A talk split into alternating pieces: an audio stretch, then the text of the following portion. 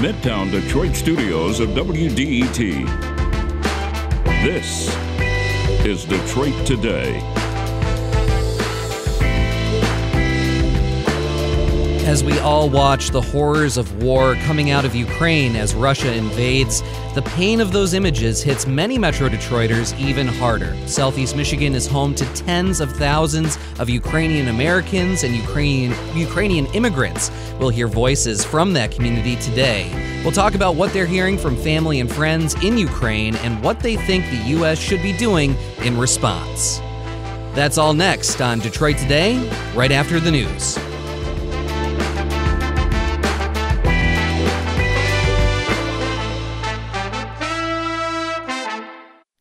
Detroit Today is supported by Michigan School of Psychology in Farmington Hills, educating psychologists today who will transform our world tomorrow. Learn more at msp.edu.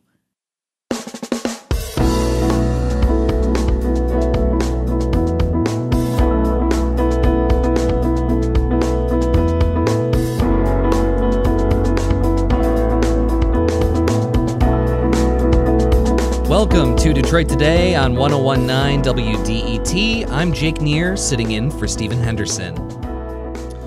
For a long time, we didn't know exactly what was going to happen.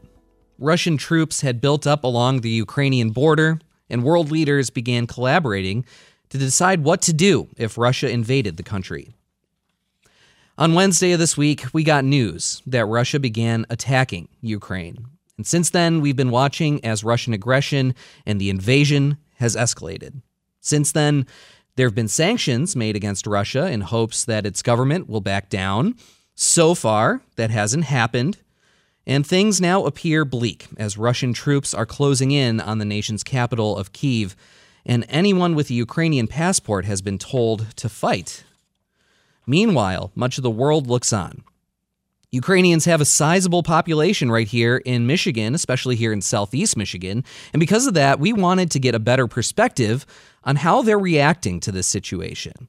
What do they want America to do? Are they happy with the sanctions that have been issued? And how are they coping with the current moment and, trying to support possible friends and family members in Ukraine? That is what we are going to concentrate on here throughout the hour today. A little bit later, we do hope to hear from someone who is, we think at least, on the ground right now in Ukraine. Brian Mefford, a U.S. born longtime resident of Ukraine and a senior non resident fellow at the Atlantic Council. Uh, we have not heard from him this morning yet, and we hope that he is safe and doing well and will be able to join us. We will see. Uh, but right now, I want to welcome two people who are right here in Southeast Michigan uh, who have really interesting perspectives on this uh, and who are very much connected to what is going on. Dr. Olana Danylyuk is vice president of the Ukrainian American Civic Committee and the Ukrainian American Crisis Response Committee of Metropolitan Detroit. She grew up in western Ukraine and now lives in southeast Michigan. Uh, Olana, very nice to have you today on Detroit Today. Good morning. Thank you so much. I also want to welcome Martin Howrylak, a Ukrainian American from Troy, a former state lawmaker. Martin, it's great to hear from you today. Good morning, Jake. So first, um, I know that this time is is difficult and intense for for both of you right now. Um, I, I want to start with how you're feeling. Uh, what are you thinking about right now as you see these images coming from Ukraine and hearing from people there? Uh, Olana, I will uh, start with you. I am personally devastated and I'm in anger because I wasn't expecting that this war will broke up, and I was expecting that all world will stand shoulder to shoulder and protect Ukraine. And as we have seen for second day, what's happening in Ukraine, people are prosecuted. It's shelling everywhere. People are fleeing, and no one is not believing that it happens happens right now in in this moment. So as for right now, I plead for all our governmental to to to make a decision and to help Ukraine. Because if you wouldn't save Ukraine right now, it would be very late tomorrow. Martin, what what are you feeling and thinking right now? I would uh, I would echo uh, Olana's sentiments. The uh, what we are seeing unfold before us is a is a true tragedy of epic proportions, and it would seem to me that after all of the tragedies that have unfolded over the last few decades, that we would be ready to stop something like this. So it's very painful to watch it being, um, you know, happen before our very eyes without any any action, proper action being taken by the world to prevent such slaughter of people. I, I, do want to talk a little bit more in a bit about the world response and the response here from the United States. Uh, but first, I want to uh, ask you both uh, if you are in contact with, with folks over in Ukraine uh, and what you're hearing from them. Uh, Olana, are, what are you hearing, if anything, from people who are on the ground there? Yes, I'm in contact. I'm in contact with many people from Ukraine right now, and many families are. It's a disaster because I have a person from Mariupol. She she left Mariupol and she stayed in Kiev, and she hopes that she will stay in her friends for a couple weeks and go home. But right now she's fleeing. In current time, she's she's going to Lviv, but it's almost eight hours. She is on the road, mm. and I have to contact my friends in Lviv to find for her shelter. And what would be next, she doesn't know. I asked her if she is planning to immigrate because from Lviv it's only 40 kilometers to the Poland border, but she told that for right now everyone is uh, from 16 years old to 60 years old. They uh, they are staying in Ukraine and they will be fighting against Putin invasion. And she stays. So I have two more friends. It's one mom. She was here uh, on a Fulbright fellowship at Wayne State University. She also volunteering here in a uh, in a suicidal preventing um, no, uh, nonprofit um, uh, here at Michigan. And Safe House uh, is located on Eight Mile. And she, three weeks ago, she went home because her fellowship was ending up. She has a 16 years old son. When she came home, her son has a COVID disease mm. and he was hospitalized.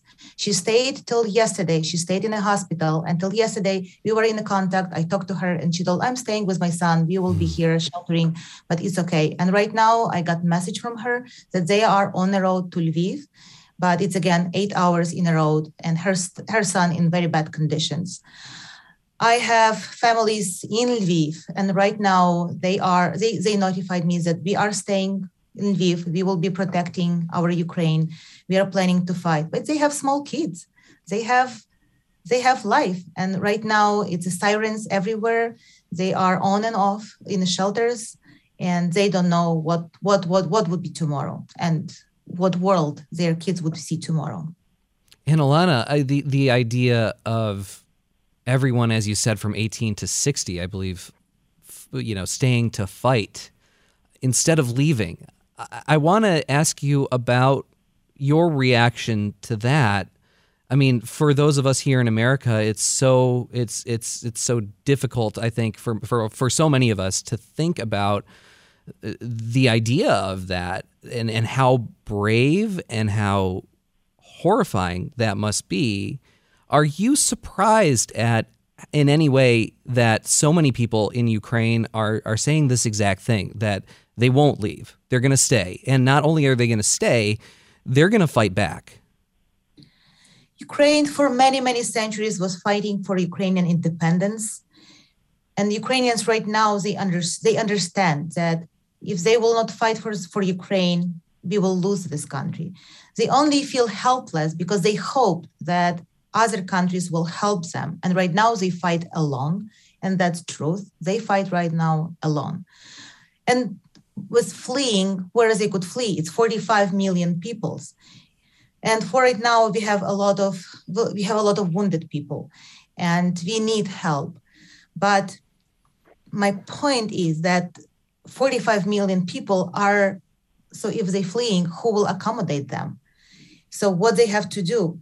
So i i i i have very mixed feelings right now because i want them to be safe. I want them to find a shelter.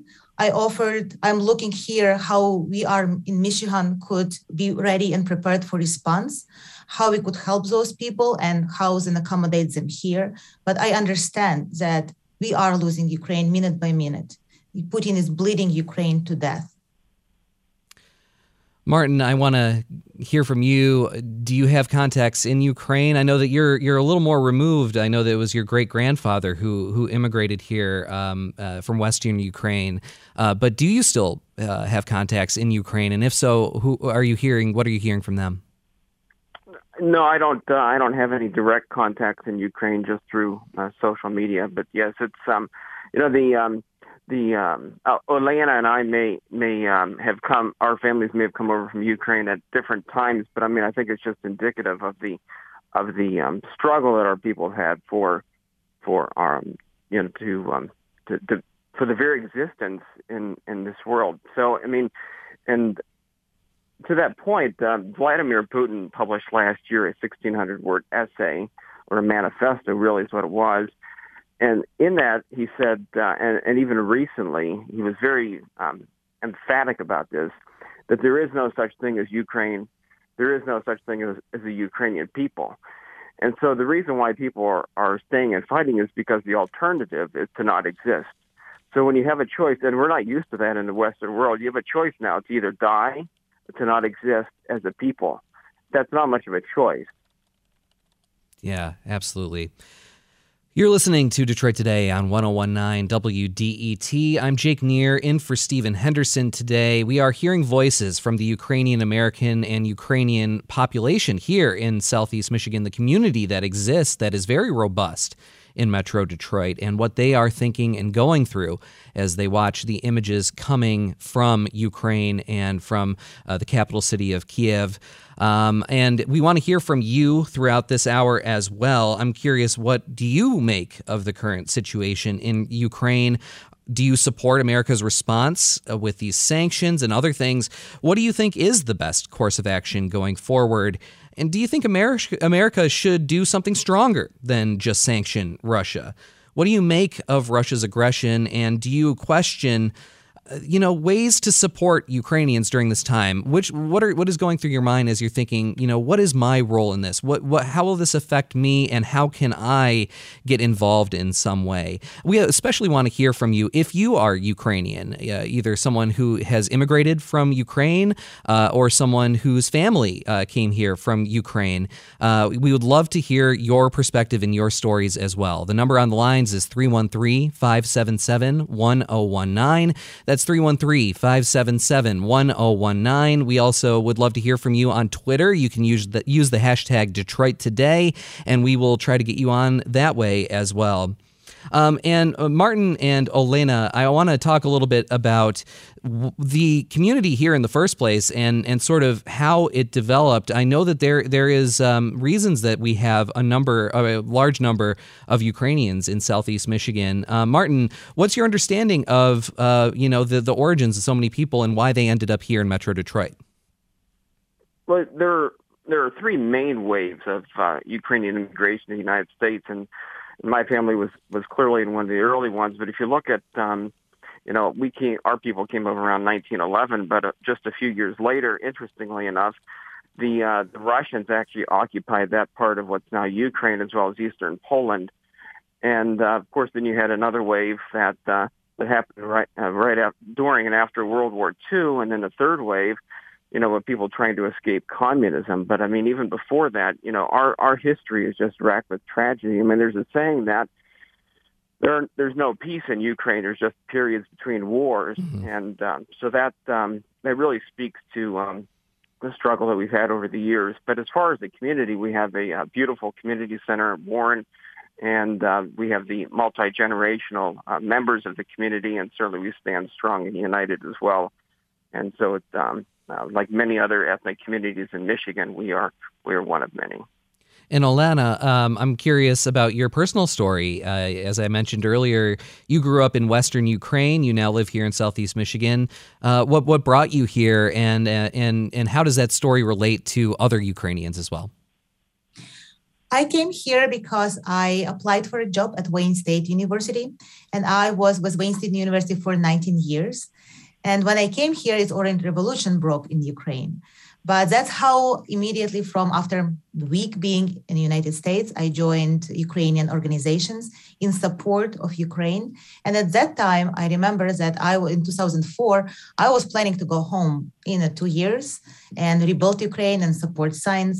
But I stayed, and I'm thankful for United States for everything what I what I have here. But joining all organizations, I understood complex history and Ukrainians here for all those waves, they were preserving history here because they preserved Ukraine here for independent Ukraine. Ukraine now is independent 30 years, and we just celebrated our independence. And I know how here in the diaspora, all uh, our the, the Ukrainian American diaspora was happy and in supportive for Ukraine and for rebuilding, but believe that Ukraine would be happy and independent country. And I joined, so I joined New Wave, and New Wave is a fourth fourth wave that the 90s, 80s, and 90s when people were immigrating here because we had all this tumulus breaking up when Ukraine got independence, and it was very hard just to stand up. And a lot of people were trying to look job uh, to search a job um, overseas but also they were supporting their families to support their families and to support their loved ones. And that's what they do. And now we expecting it would be fifth wave. And as a community as a hromada we have to be prepared to to to and expect that they will be here because what's going on right now it's devastating. And i i just don't have no words to express. And i just want to I, am just I'm just devastated because I'm constantly even right now I'm receiving emails and messages and people just asking for help and they asking to bring this message to the whole world. Yeah, and and uh, Olena, I want to talk a, a, little bit about what you and the Ukrainian American Civic Committee and the Ukrainian American Crisis Response Committee of Metropolitan Detroit are doing in terms of organizing, in terms of communications. Uh, there's a lot of things happening right now, it seems. I know you've held a couple of events, but walk us through what that work looks like and, and what it looks like, especially in this very moment.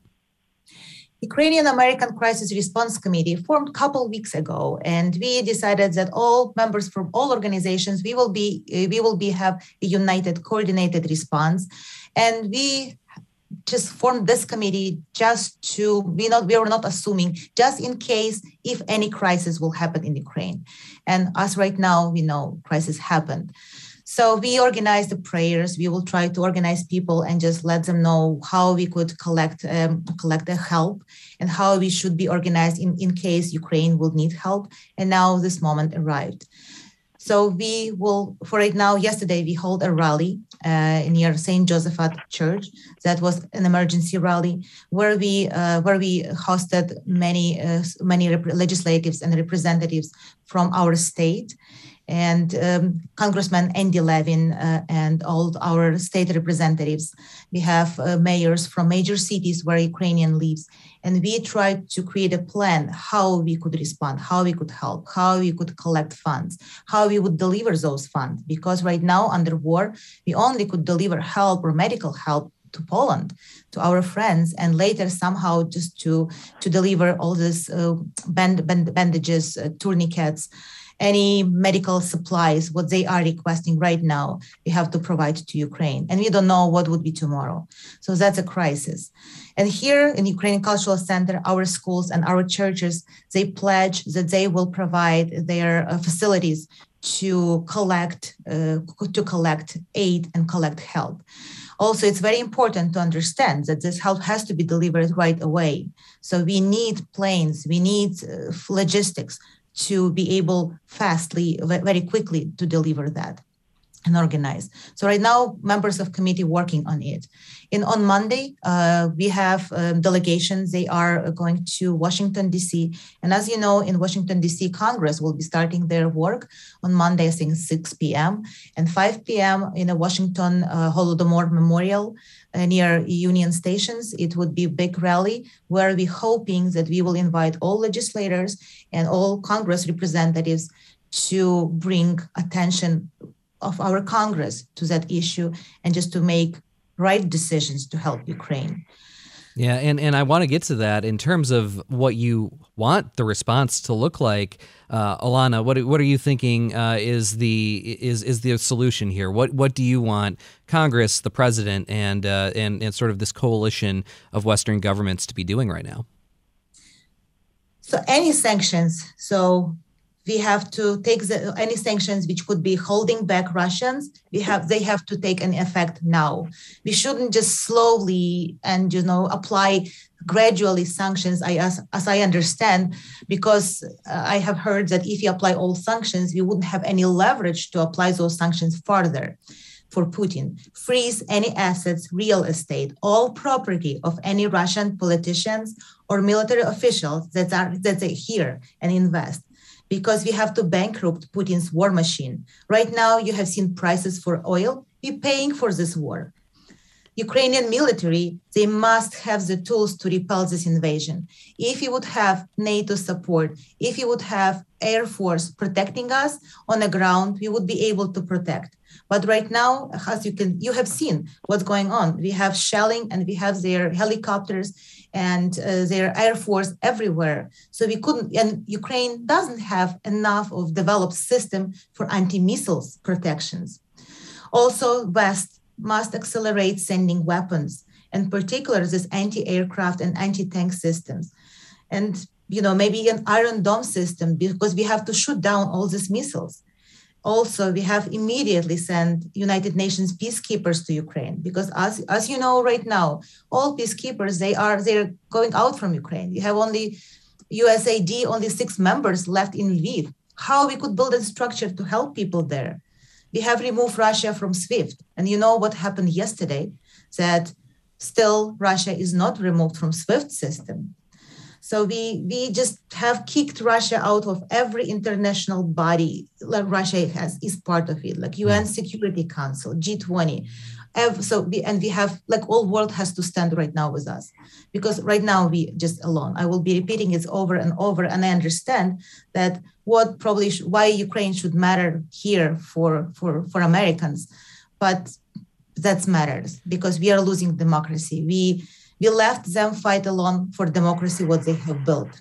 Yeah. And it's a genocide well, I, I know, uh, Martin, that you also have lots of thoughts as well about the U.S. response, and we will get to that in just a, a bit here on Detroit Today. Uh, Dr. Olana uh, Danylyuk, I really appreciate you joining us here. I'm going to let you go so we could try to get someone that we hope is uh, on the ground in U- Ukraine and uh, able to join us on with us. Uh, but really appreciate you again, uh, Dr. Danylyuk, joining us today. Thank you. Thank you. And as I said, we will continue this conversation uh, next on Detroit Today with Martin Howrylak, a Ukrainian American from Troy, former state lawmaker. And we'll hear from you on the phones Maria in Warren, John in Pleasant Ridge, Leslie in Hazel Park. We will get to you next.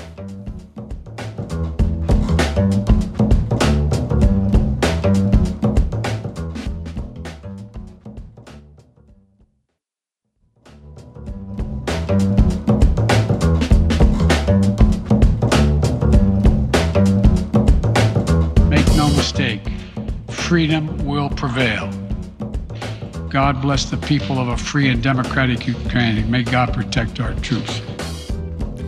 That's the voice of President Joe Biden addressing the country yesterday as Russia invaded Ukraine. You're listening to 1019 WDET. This is Detroit Today. I'm Jake Neher, in for Stephen Henderson today, and we are listening to voices from the Ukrainian American and Ukrainian communities here in Southeast Michigan this morning as they tell us what they're feeling and thinking as they watch this situation unfold. Uh, right now, with me, I have Martin Howrylak, a Ukrainian American from Troy, a former state lawmaker, and we want to hear from you as well uh, throughout the hour today. As always, the number on the phones is 313 577 1019. You can also use the hashtag Detroit Today on Twitter. Uh, and uh, Martin, I want to listen to just a little bit more of what the president had to say yesterday in his address to the nation. Um, you know, there was uh, quite quite a bit in there, uh, but let's listen to another clip of the president yesterday. This was never about a genuine security concerns on their part. It was always about naked aggression, about Putin's desire for empire by any means necessary. by bullying Russia's neighbors through coercion and corruption, by changing borders by force, and ultimately by choosing a war without a cause. So that is part of what uh, the president said yesterday. Uh, Martin Howrylak, I'm curious what you thought of what President Biden uh, said during his speech yesterday and more about sort of how he has reacted to this entire situation.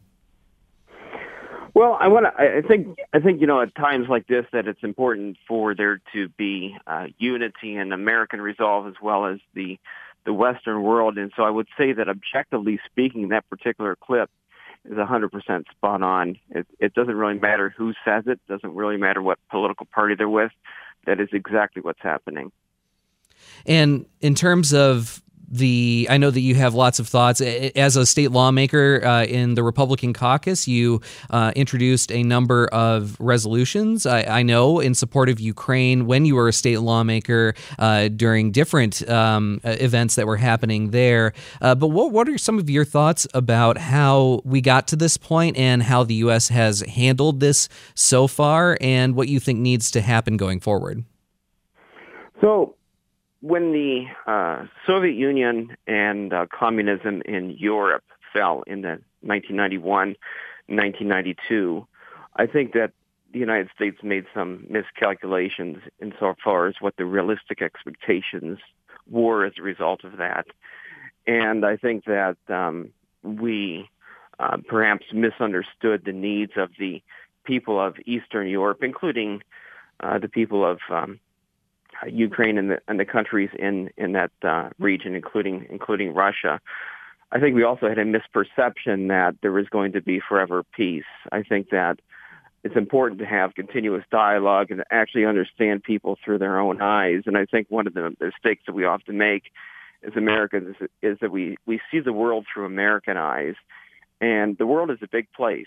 You know, they say it is a small world, sure, but it's also a big place with a variety of people and us as, and for us as Americans to to make sure that we as America are safe as well as the rest of the world. It's important to understand the rich histories of, of the peoples, and so I think um, this could have been prevented, but it, it's one of these things that is um, if it's if we don't have action now, and all of the points that Elena made as far as what needs to happen now are very much true, and these are the things that really need to happen and they're not big asks either. We really do need to make sure we act now because you know we look back on things like what happened in the former Yugoslavia and in um, in many other cases in in um, Rwanda, and we have regrets about what we could have done and maybe we should have done this or maybe what what we should have done that. We now have the opportunity to act. We have the opportunity to act now, and we need to act quick. We need to act fast. We need to act decisively. I, I also think that it's important, pro- probably, to bring up the the fact that none of this happens in a vacuum, and there are also uh, that there are no easy answers in war. That you know, in terms of sanctions, in terms of military intervention, there are are, are trade offs, right? I mean, in terms of the the, the question of, of SWIFT, that is something that's come up. The international, uh, you know, uh, communication system that allows Russia to do banking around the world. Lots of people saying we need to kick Russia off of the system immediately. Um, uh, there is, for one thing, my understanding is that the U.S. actually could not do that unilaterally, and a lot of the countries in Europe that are trying to prevent that or are not sure, not convinced at this point to do that, depend on Russia for things like food. Uh, that that that all of these uh, all of these questions are complicated. I think it's just important for people to keep that in mind as we talk about this that that may very well be true, but I mean, I will tell you, you know, the the other thing that everybody needs to keep in mind is that uh, between Russia and um, Ukraine, there's a, a huge amount of the world's food supply, so that um, mm-hmm. you know the um, we need to be thinking a little bit more than you know today um, strategically if we want to pre- prevent tragedy, and if we want to actually protect the uh, the food supply in the world we really need to act now. And the U.S. does have the ability to act unilaterally because of the dependence of the world on the United States dollar and the United States financial system. And um, so it, it's the it's the reason why we're able to put, for better or for worse, it's the reason why the United States has more sway than than most other countries in the world. We need to be able to use the, the tools that we have as a country in order to, to do the right thing morally. Sure. Uh, I want to go to the phones and hear from some voices here in Southeast Michigan. Uh, let's go to Maria in Warren. Maria, welcome to Detroit today. I'm, I'm glad that you called in today. What would you like to say? I want to um, reiterate what the previous speakers have said. I'm gratified that they are so articulate. However, I want to go a step further. I am appalled at the lack of readiness that the world powers exhibit at this crisis. I perceive and I suspect that possibly Ukraine is a sacrificial lamb to Putin. Hmm. Putin will not stop at grabbing Ukraine. Don't the world powers, and especially Europe, don't they understand that Latvia, Lithuania, Estonia, and even Poland may be the next grab? That the uh, Putin, the bear, the dictator, is is perceiving. He is planning very strategically. I hear that there there is an attempt to uh, overpower the airport in Lviv, which is close to Poland, not to destroy it, but to keep it for future use of Putin's Ukraine. It will be his. And I want to underscore that many people in Russia do not feel the same way as he does. Mm. They are demonstrating at the expense and danger of their own safety.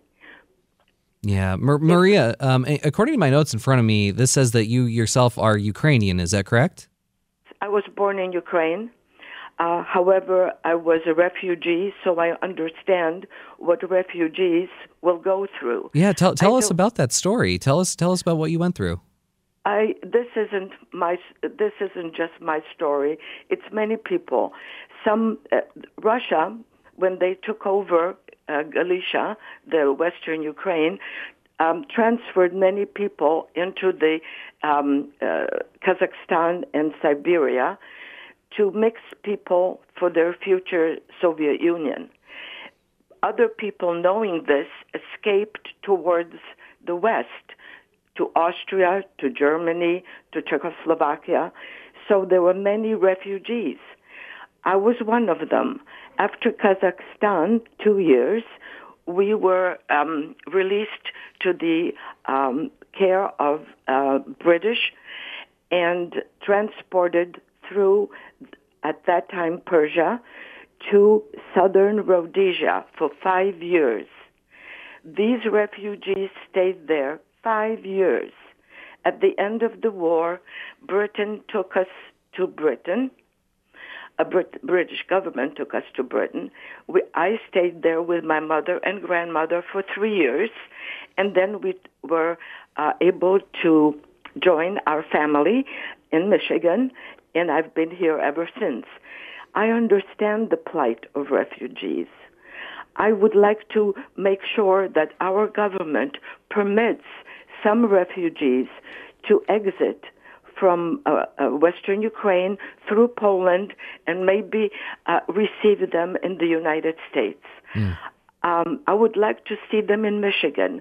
I would like to work towards having a community where Ukrainians that our refugees may be um, uh, welcomed here we will work very hard to make them welcome. We'll help them educate their children. We will help them find work. We will teach them English language. We need the president to change the immigration law so that this could happen immediately. But first, I want a stronger stance by the president and the United Nations. Believe me, if the United Nations sent a security force, even to Lviv, not necessarily to Kyiv, because they're scared, that would show great support for Ukraine. That would, like Olena says, shoulder to shoulder. The Ukrainian people will see that the world is not sacrificing them to mm. the appetite of Putin, who wants to be in uh, world to to retain his position in world history as a, uh, an empire. Yeah. Russian Empire. Maria, I, I so appreciate you calling in. It's such a powerful story, especially considering what we need to be thinking about moving forward as well. What the, what does this mean for people who are fleeing Ukraine going forward, uh, and and and what it means for us here in Southeast Michigan? I, I, Maria, again, I just really appreciate your perspective, your story, and for you listening and calling in today. Uh, thank you again um, for that. Uh, I want to go to uh, John in Pleasant Ridge. John, welcome to Detroit today. What would you like to say? Well, hi. How are you? Um, I think that that Putin took um, the possibility of sanctions into account long before he invaded uh, the Ukraine, and that the only uh, the only effective response at this point is going to be a military one, whether it's helping the uh, helping the Ukrainian, uh, giving direct help to the Ukrainian military, or intervening ourselves. And other than that, it's uh, you know it's it's it's a lost cause, mm. and that um, once if Russia were allowed to to integrate Ukraine into you know and make it part of Russia, that it's they will have gained uh, a huge they'll have been, they'll have changed they'll gain like 45 million people and expanded their economy by a huge amount and it's a that's a strategic change in the balance of power in the world. So yeah. it's a it's either act act now or accept the consequences for you know in in addition to what is happening to the people to, who live there too so. John I, I, really appreciate this perspective. Thank you for listening and calling in and for that. Um, martin Howrylak, i'm, I'm curious uh, if, if you uh, have thoughts about both of the callers. I know very different calls but uh, especially this idea of military intervention at this point. So one of the things that um, that was proposed by uh, have been proposed by members of both parties in the United States as a United Nations peacekeeping force. And I think from a standpoint of uh, basically stopping the bloodshed and at least uh, protecting a culture from annihilation, I think that's uh, a very sensible option. And I think perhaps a no-fly zone over Ukraine would be in order as well. What you need to do is to stop the bloodshed. And there, we have a fundamental problem. And the reason why there, there, there's no middle ground between Russia and Ukraine is because the Russian leadership right now has has been very clear that the UK, that Ukraine as a people, as a country, as a culture, does not exist, and it will not exist once they're done. So I don't know if if you can be if you can be any more clear than that. What he's saying is he intends to annihilate Ukraine and its people. You know, mm. we saw that in in um, in uh, Bosnia and Herzegovina with the um, Serbian advance on places like Srebrenica. We saw that in uh, Africa. How many times do we have to see that before we understand that when people tell us that they want to annihilate a culture, they're going to do it? Hmm. Martin Howrylak, Ukrainian American from Troy, former Republican state lawmaker. Martin, uh, it was great to, to hear from you today. Uh, thank you so much for taking the time to join us. I, I really appreciate your perspective, and uh, let's stay in touch as uh, as events continue to unfold. Very good. Thanks so much, Jake. All right, coming up on Detroit Today, we will talk with an expert on Russia and this region of the world and Soviet history here at Wayne State University. Aaron Retish will join me, and we will continue to hear from you on the phones. What are you doing? What are you reacting? How are you reacting to what is happening in Ukraine and this Russian invasion? Uh, what do you think is the proper response from the U.S.? And of course, especially, we want to hear from you if you have connections to Ukraine in any way, if you are Ukrainian American or an immigrant immigrant. Uh, we would love to hear your story today on Detroit Today. The number is 313 577 1019. Again, that's 313 577 1019. Volodymyr in Livonia, you will be up next on Detroit Today.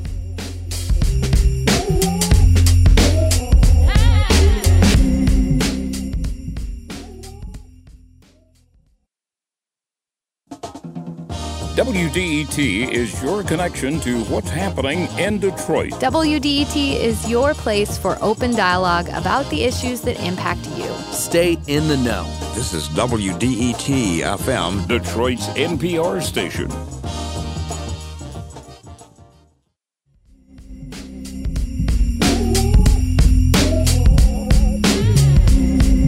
Listening to Detroit Today on 1019 WDET. I'm Jake Neher in for Stephen Henderson today. We are talking about the evolving situation in Ukraine, the Russian invasion there, and especially we are hearing from voices of the Ukrainian community here in Southeast Michigan, both uh, Ukrainian immigrants, refugees, as well as people whose families came here from Ukraine uh, a long time ago or even in recent memory. We would love to hear from you if you fall in that category here on Detroit Today. The number is 313 577 1019. Again, that's 313 577 1019.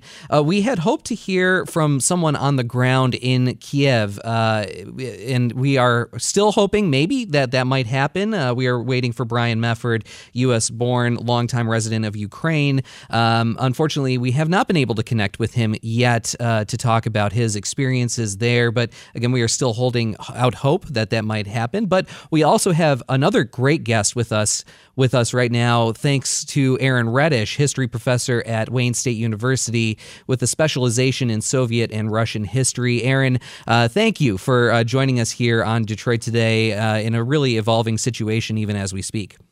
Uh, thanks for having me. This is uh, kind of a horrible experience. I want to talk to you about that. We we had you on the show about a month ago uh, when it seemed very uh, possible that this would happen. Although there were a lot more questions as to whether Vladimir Putin would actually do this. Now things are certain. Uh, Russia is invading. Uh, what is your reaction to what's going on and, and sort of the broader context of what it all means? Yeah, in December, um, neither I nor most Russian scholars uh, fellow Russians uh, actually thought that Putin would actually uh, invade uh, Ukraine. Um, we thought that this was all kind of smoke and mirrors or big bluff. Uh, clearly, that was not the case. Um, it was, um, you know, on Monday uh, when he brought the Security Council together in Russia. It was clear that he was moving towards uh, war and um, the language that he was using was not just to uh, when he ex- um, uh, when he said that he was going to the defense of the uh, breakaway republics of the Donetsk and Luhansk, uh, but he also spoke, as your other uh, other um, guests have said, about uh, basically regime change and denying Ukraine as a nation. Um, this is clearly um, moving in to try to topple the Ukrainian government. Um, so it's it's um, astounding. And, and, I guess one of the big questions that we all have is is why. I mean, as you as you told us, there were a lot of reasons why not. Uh, right. So so, what is Vladimir Putin hoping to achieve here? Uh, so there are a couple of things. I mean, it, it seemed on Monday, and then again in his uh, long-winded speech to the nation that this was a, leader having a, a, public temper tantrum, uh, that his demands were not being met. Uh, on the one hand, he was aiming at NATO and the Western um, and the Western countries uh, to try to get them to back off NATO expansion, um, to uh, turn Ukraine um, away from westward facing towards uh, back towards Russia. Was the one hand. On the other hand, were these um, uh, pipe dreams that he's been uh, saying for um, a decade now that uh, Ukraine is not a nation that he uh, was going to that Ukraine should be uh, t- faced towards Russia and that uh, this was the fact that Ukraine was a nation was a large mistake uh, from the Soviet Union uh, back in 1917, 1918 that he was trying to uh, rectify. Could it also be, and, and, clearly I'm not an expert on this in any way, shape, or form, but I have been wondering if this uh, has something to do with Vladimir Putin trying to undermine the U.S.'s role in the world. You know, uh, the U.S. Uh, from again my layman's perspective, is has played a role as sort of the the hegemon, the the the, the player in the world that, um, for better or worse, and for the you know many times the U.S. has not uh, done its job to to keep peace in the world. Uh, that that is its role, though. That you know uh, that the U.S. is seen across the world as as a major player in making sure that these kinds of things don't happen. Am I off base? That maybe Vladimir Putin is is thinking that that's that's part of the reason to do this to make it seem like the U.S. is not doing that job. Uh, sure, I think that's part of it. So I, you know, when Putin acts, he acts both domestically and then he thinks regionally, uh, and then also globally. Uh, for the kind of the global perspective, um, you know, he is well aware of Russia's diminished role in the world, and especially that the United States sees Russia as just a regional power. Right? This was the uh, something that uh, Obama said, um, but he is uh, trying to assert uh, Russia to be a global power. Um, so one of the things that uh, in 2014 during the Ukraine revolution, uh, and then later was that upset Putin so much was what he saw was um, U.S. interference in Ukraine to try to topple uh, a regime that was sympathetic to Russia. Uh, so this was that Putin saw was kind of U.S. interference uh, in his in his own backyard. So this is always kind of stuck in the craw of uh, Putin. So uh, I don't think that um, Putin sees himself as kind of an equal power to the United States. Uh, but certainly there is an idea of uh, pushing back against the United States uh, and other and European powers as well. Let's go back to the phones. Vera in Troy. Vera, welcome to Detroit today. Uh, what would you like to say today? Um, I just wanted to share that I um, spoke with family this morning in Kiev. I'm really very concerned about them.